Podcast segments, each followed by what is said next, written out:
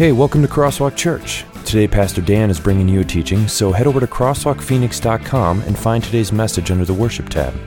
There you can download the Crosswalk notes to follow along. And now, here's Pastor Dan. We are in the message series Jonathan mentioned. It's called New, and faith changes everything, and how faith turns us from self to God.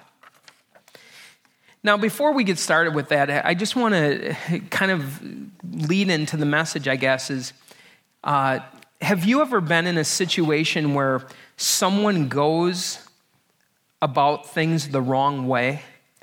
And because they go about things the wrong way, they actually make it worse than if they did nothing at all. And this takes me back to a time when I was a, a child and we grew up the place where I grew up, my parents ended up buying kind of like a hobby farm. It was about 25 acres, and it had the, the buildings from an old farm on it. And when we moved out there in, on these 25 acres, my dad got a couple beef cattle uh, that, that we raised. And there were eight kids, and, and all of us were pretty young. I was probably about seven years old. And my dad came up with this great idea we need to have ponies. And so my dad went and got two ponies, Dingo and Smokey. I still remember their names. And so I'm this seven year old kid, and all I wanted was to be close to these ponies and to pet them and, and be close to them. And so they're out in the pasture. And so I would go out there and, and try to pet them. And basically, what it turned into was me chasing them around 25 acres all day because they just didn't want to be close to me. That, that the more I tried to get close to them, the, the more they would run away. And maybe you've seen that before. If you have a pet, if you have a, dog at your house or a cat, and a, a child comes over and they really, really, really want to pet them and they really want to be close to your pet, and the more they go after them, the more the, the pet pulls away from them. And what really drove me crazy was my dad uh, could go into that pasture and he could get those ponies to come right up to him. And I never understood why. And that's when he told me, you can't go chasing after them. That, that in your effort to get closer to them, you're actually driving them farther away. And so you need to just stand here and, and let them come to you.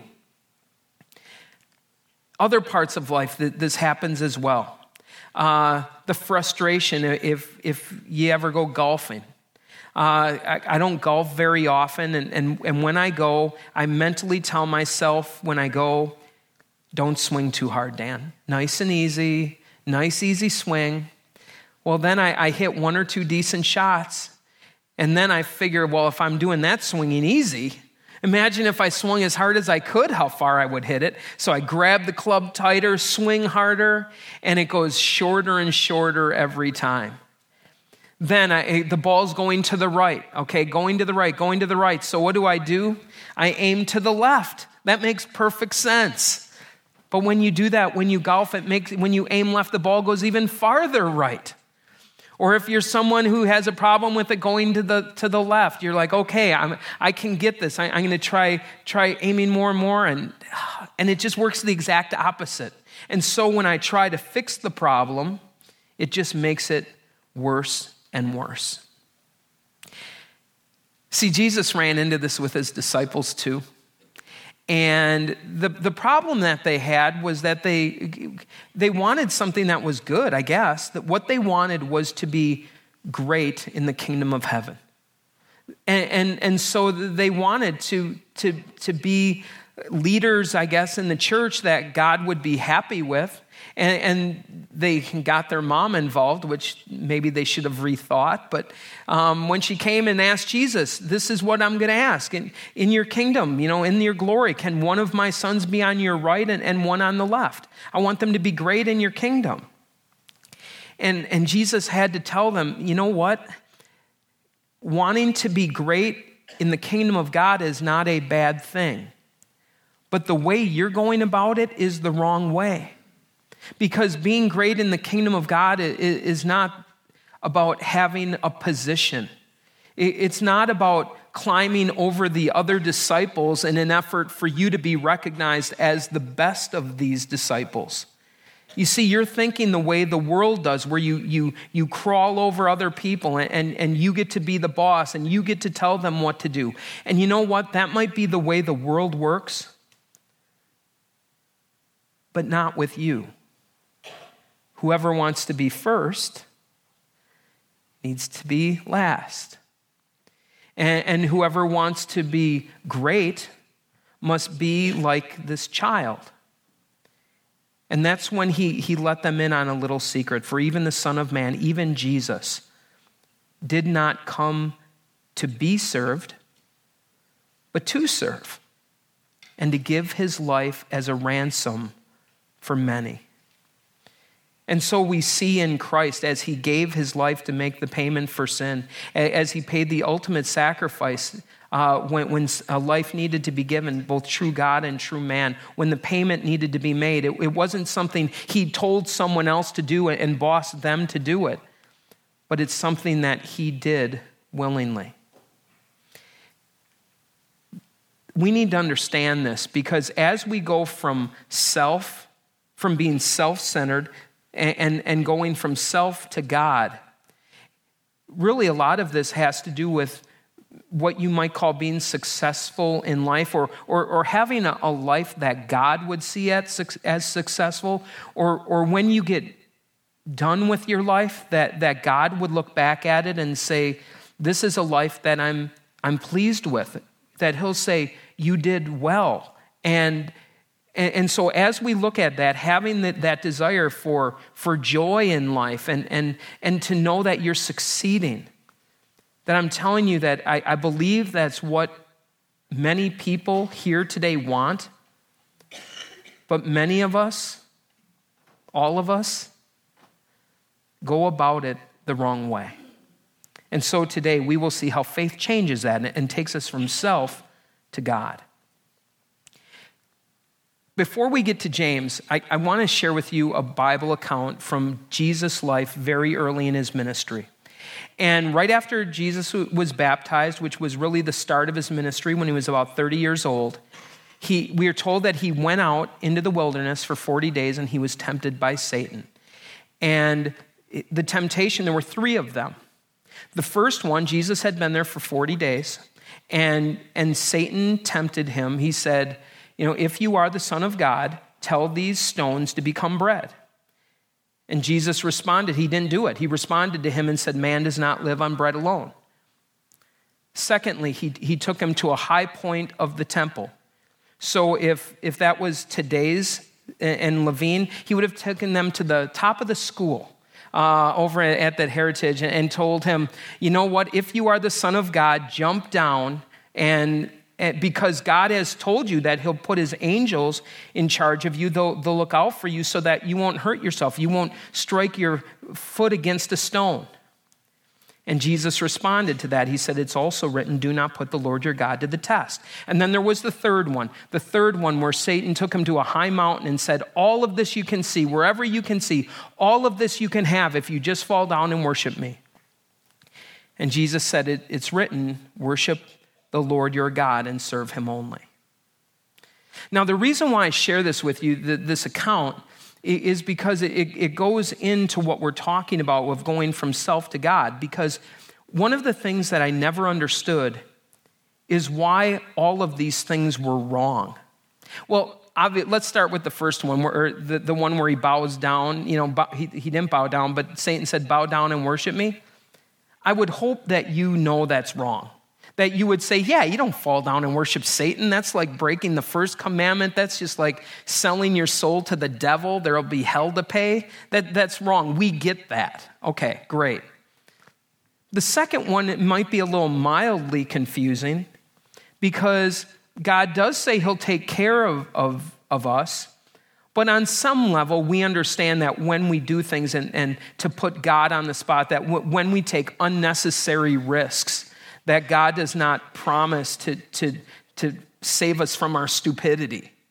Okay, so maybe we understand that. But the first one I totally didn't get. Change stones to bread. This is the same Jesus who would later take five loaves and two small fish and feed 5,000 people. So as I look at it, I'm like, so it's okay to do with fish and bread, but not okay to do with a rock? I don't get it. I don't understand this. But then what I, what I came to see was all of these temptations are the same temptation. And they're the temptation to be selfish. Jesus, do something for yourself. In Matthew 4, 3 to 6, it's the first passage that we have in front of you. Notice the tempter came to him and said, If you are the Son of God, because you know what, Jesus, from where I'm standing, it doesn't look like it. 40 days without some, anything to eat. If you're, you know, if you're God, supposedly triune God, maker of heaven and earth, and you don't you haven't had anything to eat for 40 days, that makes no sense to me. You are not looking like God. Tell these stones to become bread. And the next one, shortly after that, if you are the Son of God, he said, throw yourself down. Can you imagine what that would have been like if Jesus was there at the temple and other people were there at the temple and he were to jump from the temple and, and they were able to see him being caught by these angels and, and then set down? Well, then they would know you're the Son of God, for goodness sake. Do something for yourself. Jesus, you've been living in obscurity for 30 years. As a carpenter's son, no one even knows who you are. This is something, Jesus, you can do for yourself.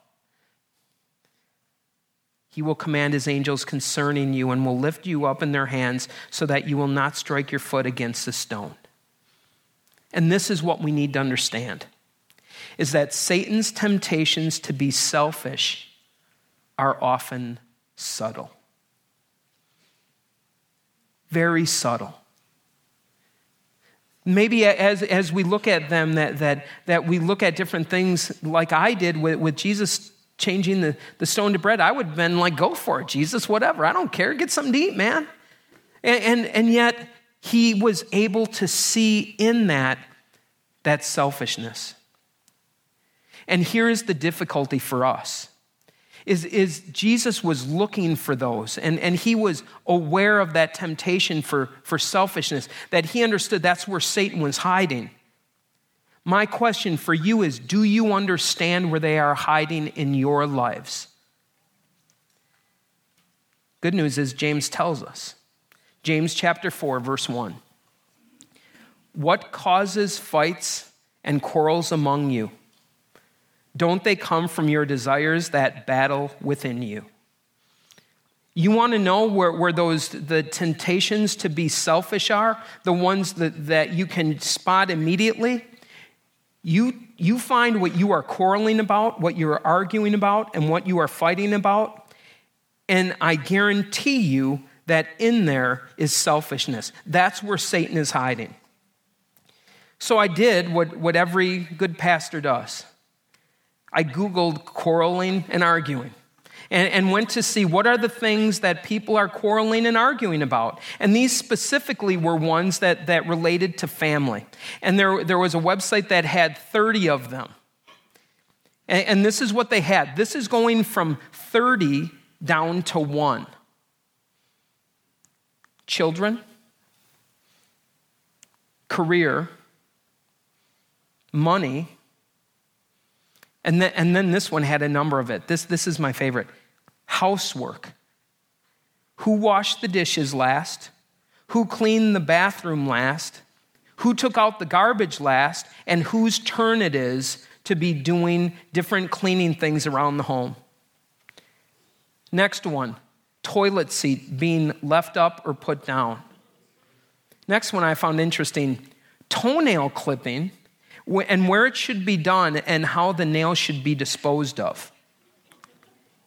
In laws and, and where to go for Christmas and, and how long an in law should be allowed to visit, snoring, what movie to watch, what to have for dinner, old boyfriends or girlfriends, and if they give you, gave you a present and something that you use, whether you should get rid of it and every memory of them, the temperature in the house, and specifically in the bedroom different sports teams, and if your teams play one another,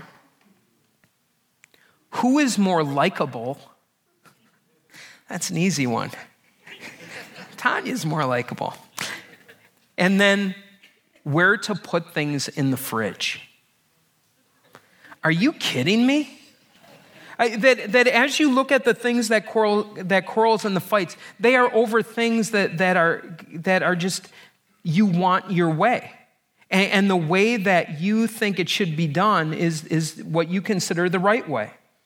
And so James goes on to say, You desire, but you do not have, so you kill.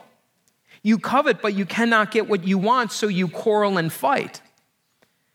You do not have because you do not ask God. When you ask, you do not receive because you ask with wrong motives, that you may spend what you get on your pleasures.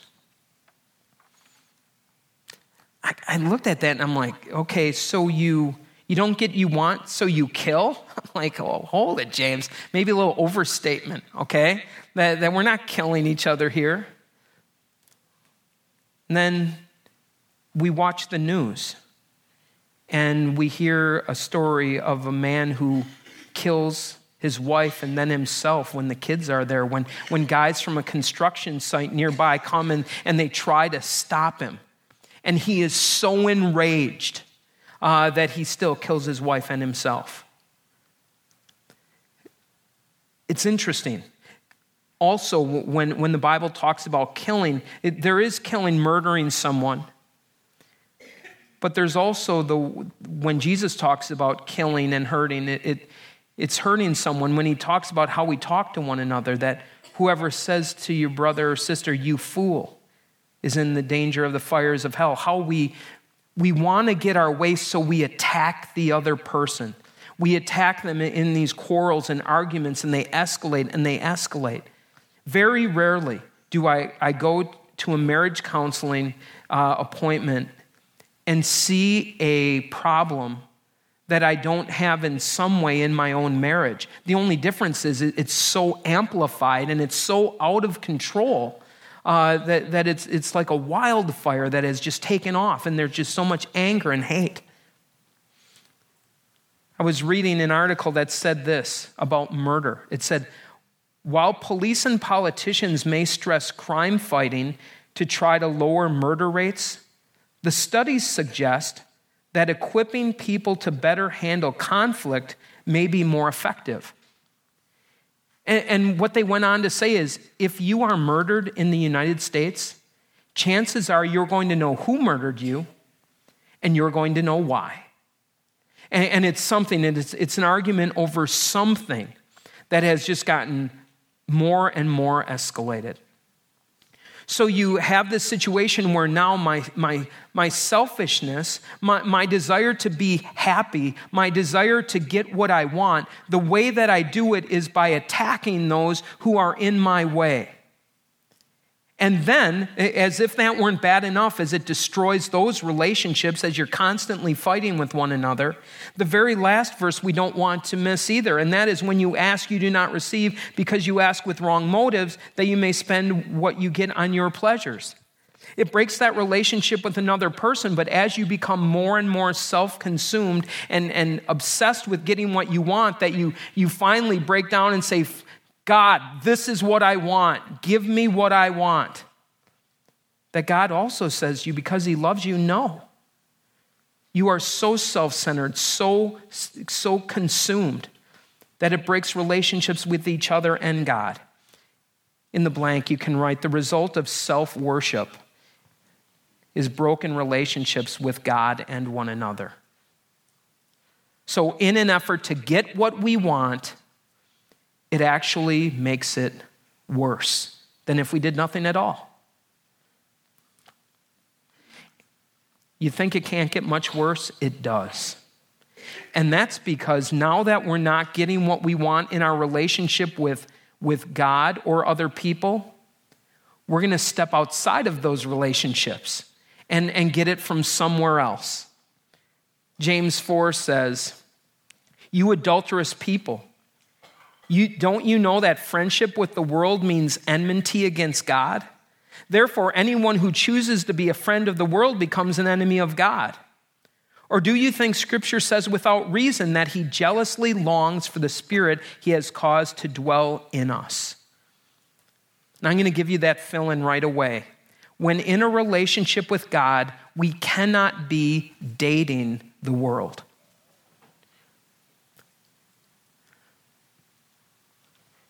When in a relationship with God, we cannot be dating the world. So, so you see what's happening here is we have this relationship with God, right? And when we're praying and not getting what we want, now we turn towards self. That, that self, it, it's taking the, the step that if God's not going to give it to me, I'm going to get it from someone else, from somewhere else. And so we go out in the world, and, and now we, we, we are going to find it. I, start thinking about this in, in terms to try to understand the way that we are, and it would be like if, if one of my daughters told me, Yeah, Dad, I've, I'm dating a guy, we've been dating for six months now. And, and I would say, Well, I've never met him, and he's never come by the house. And they would say, Well, the relationship is a little bit complicated. He calls me whenever he wants um, maybe me to come over or something like that. And so the, the arrangement we have is he can call me, but I really can't call him. And, and, and he's not 100% sure in our relationship, so he occasionally goes out with other girls. And he tells me it actually makes our relationship stronger because that way he knows that, that uh, what we have is what he wants, or, or if it's not, well, that way we'll know. And I would say, you know what? Next time he calls, why don't you give me the phone? Let, let, let dad talk to him for a little bit about uh, a relationship that we're going to have. And, and next time he stops by the house, send him into my office. We're going we're gonna have a little man to man talk uh, about a, a relationship. And by the way, you're not allowed to see him again. That's, that's the way this is going to go down. Because you, you look at that and you say, that's not a relationship. That's being used, trying to be used for whatever you can give while still getting something from someone else. And that is the way that self goes. And, notice how, how God calls it what it is an adulterous relationship. You say you're in a relationship with me, but as you try to get what you want yourself, it is not that. It is cheating on me, it is unfaithfulness in our relationship. And so, what is God's answer? James 4, verse 6, my favorite verse of this section. But he gives us more grace. Not the way I would have seen it, not the way dad's going to handle it. Have, have, that, have that boyfriend of yours come in so dad can talk to him about grace and love. Have him come in so I, so I can embrace him and tell him how happy I am for him to be part of our family. This grace is so counterintuitive. And, and instead of being a self centered, it, it, it takes our attention towards God and His greatness and His love. But He gives us more grace. That is why Scripture says God opposes the proud, but shows favor to the humble. And another passage that, that with the same common th- thread and theme is from Hosea chapter 14, verse 4. I will heal their waywardness and love them freely, for my anger has turned away from them. Fill in that blank right away, too. God's answer to the battle with self is grace, and lots of it.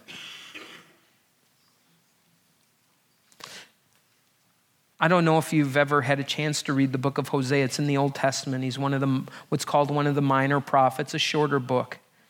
But God, in, in his desire to show grace and mercy, used an object lesson with the prophet Hosea, one that I wouldn't have used, and, and one as, as a pastor I would not want to have to do. And what God told Hosea to do was to marry a prostitute.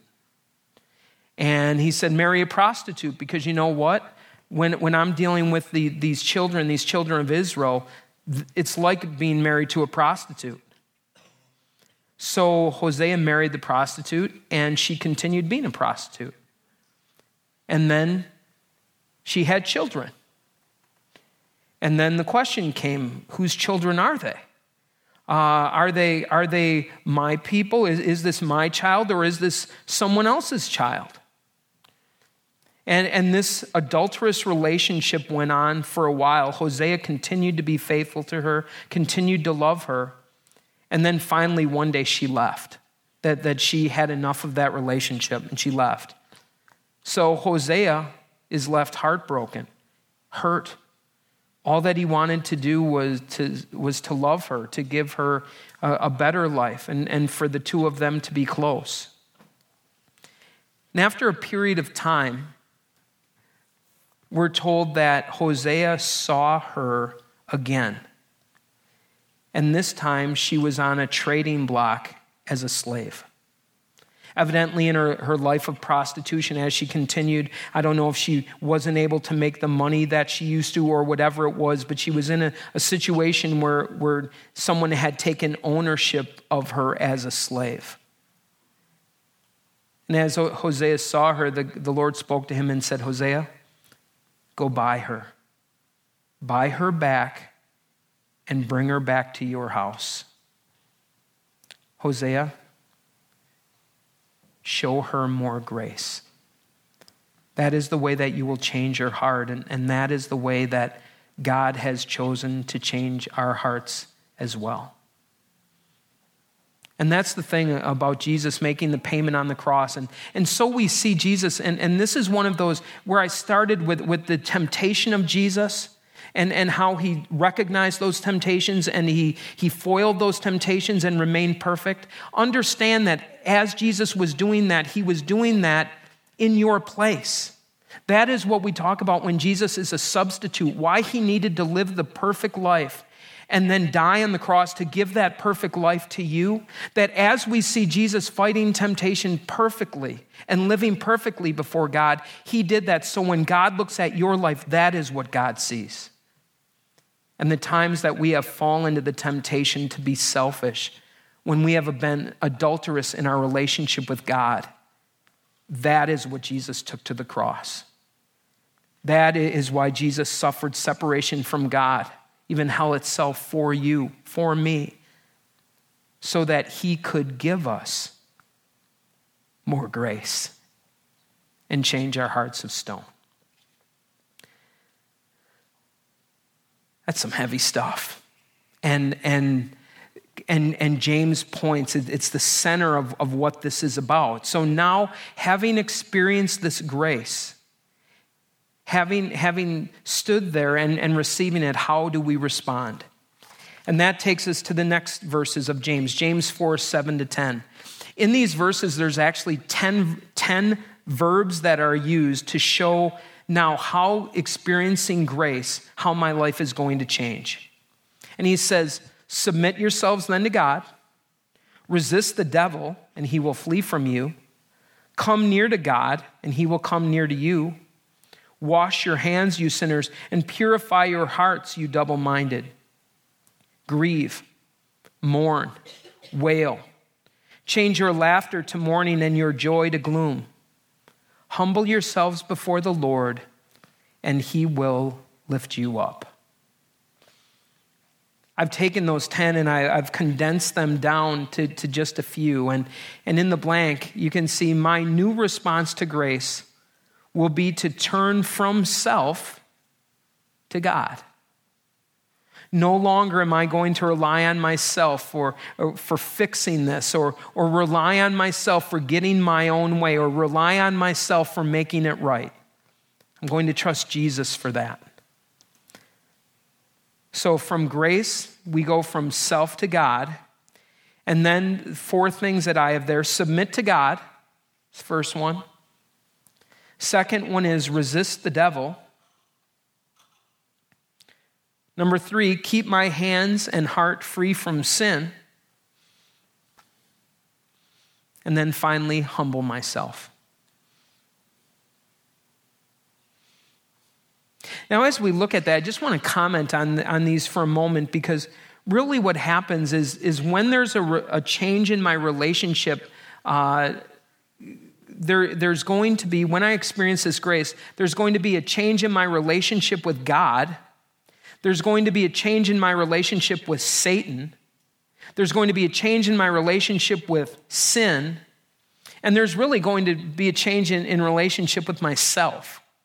And so that's the first one is that the first is my relationship with God, that I'm going to submit to Him.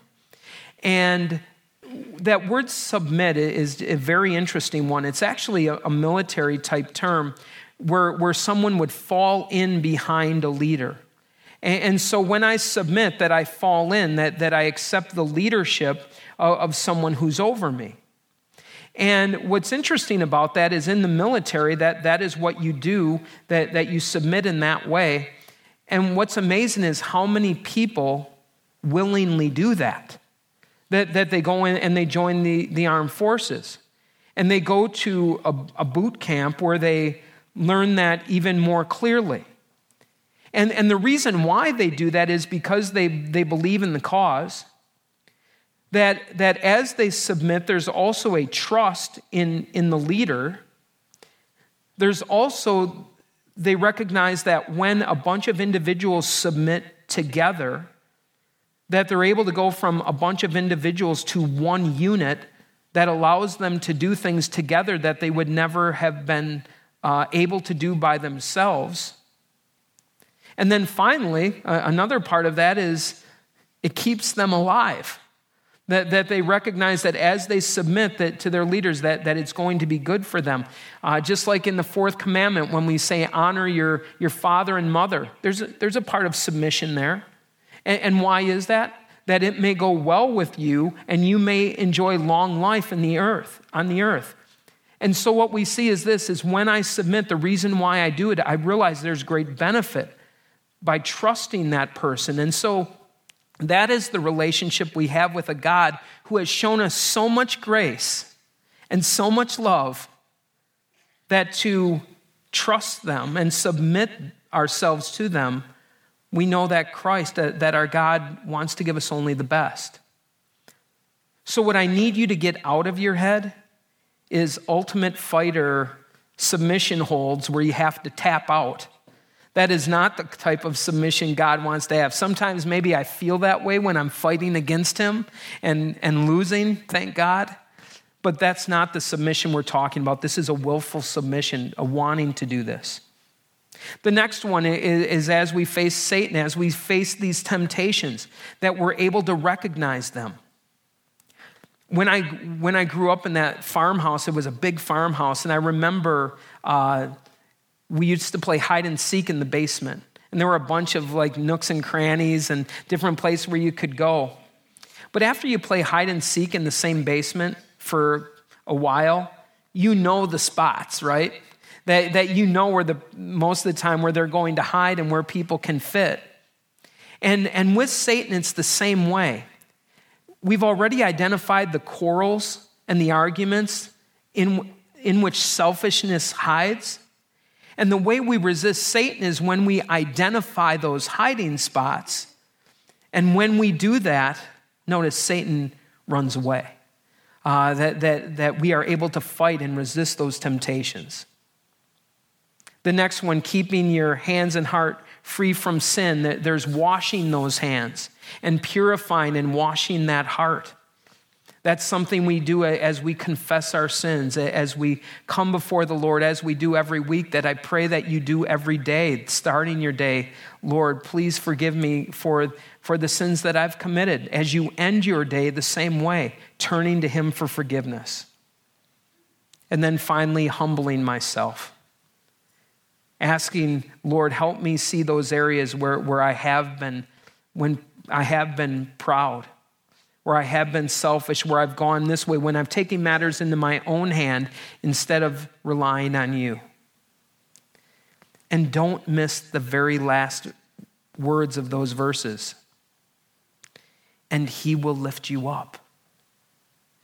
So instead of thinking you have to climb your way to the top, and instead of thinking you have to build yourself up, because if you don't, no one else is going to, that God's promise is that by denial of self, humbling of self, confession of sins, He will lift you up.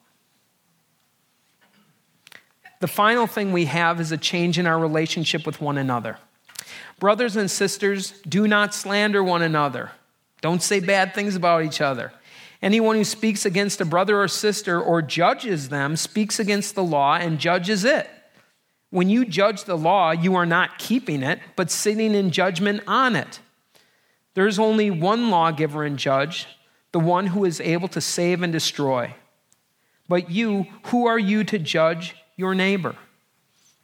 I'm going to take the other verse with it because I think it helps explain it. Uh, 1 Thessalonians 5:14. And we urge you, brothers and sisters, warn those who are idle and disruptive, encourage the disheartened, help the weak, be patient with everyone. That, that when it talks about slandering and, uh, and also the being like the, the judge and, and jury, what that does is that is also a way, just so you realize that what the temptation is to put yourself over someone that when you do that, it, it's kind of a way of saying, I'm better than you. Uh, I'm the boss of you. You need to listen to me. And there's a right way to do that, and there's a wrong way to do that. The way that I would describe it is if I was driving with my brother, he was driving, I was riding, and we we're going down an interstate where it was 75 miles an hour, and it went down to 55, and he kept driving 75 that I would say to him, hey man, just want you to know, I don't know if you saw the speed limit went down to 55, and I would hate to see you get a ticket. Uh, you know, so I, I would suggest that you, you might want to just slow down so you don't get caught doing that. Now, there's a difference between doing that and, and warning someone and, and deciding when I look over at the speedometer, hey, I'm making a citizen's arrest. And so I handcuff one hand of his uh, to his wrist, his wrist, and the other one I handcuff to the steering wheel of the car. And then I tell him, pull the car over immediately because I am going to give you a citation that you can pay to me. Uh, $400 for speeding, you've been busted. And, and, and see what that makes me. Do you see how that's a little bit different uh, type of uh, a scenario? And that's what the Lord is telling us too that as we have a relationship with one another, that I don't look at you as someone I need to climb over in order to feel better about myself. I don't need to lift myself up over you with the slander when I look at the wrong that you do and then I tell other people. Why do we do that? We do that because it makes me look better. It, it, that is why. We don't need to do that. We don't need to share everyone else's dirt uh, so that we feel better about ourselves. But possibly, maybe just possibly, in our relationships with others, that we could give more grace. no matter what it is that has gone on, no matter how we've been hurt, to get that selfish piece out of there and trust God not only to lift us up, but also trust God to lift them up as well. In the blank, you can write, my new response to grace, I love that. My new response to grace turns me from self to others. We are to build each other up and not tear each other down.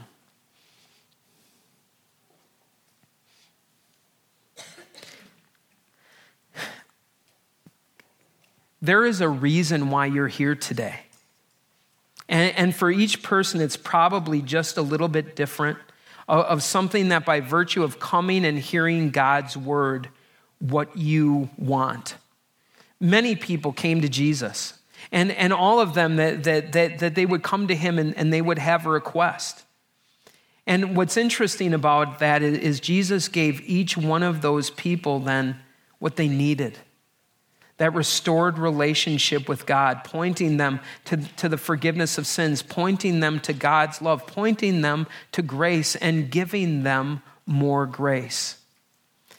And it's my prayer that as we have gone through this James chapter 4, just one that I've enjoyed going through this week, that you will also have that to be able to see that maybe the way that you've been going about it, trying to get the things that you want, is exactly the wrong way.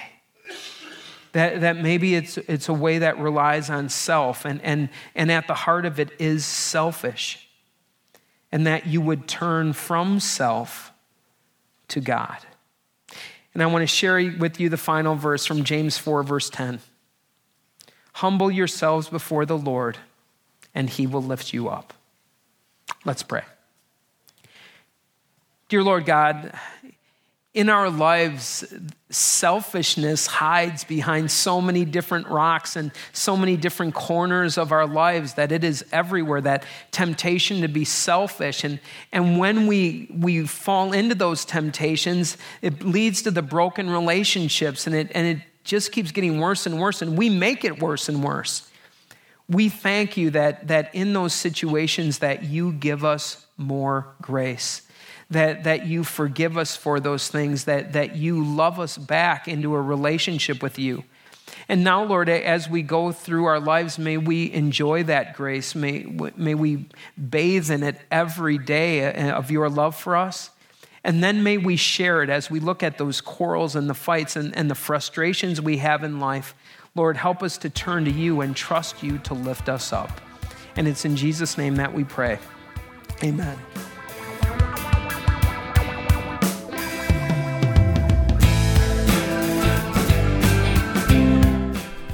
So, before we close, if you would like more information about Crosswalk or to listen to other messages, head over to crosswalkphoenix.com or come and see us.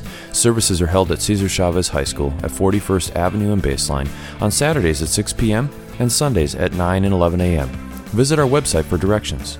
And now, some closing thoughts from Pastor Dan. This week, as I've had an opportunity to spend time with the, this lesson from James 4, one of the things that I noticed is, is that with the quarrels and arguments and selfishness, I really realized how selfish I am.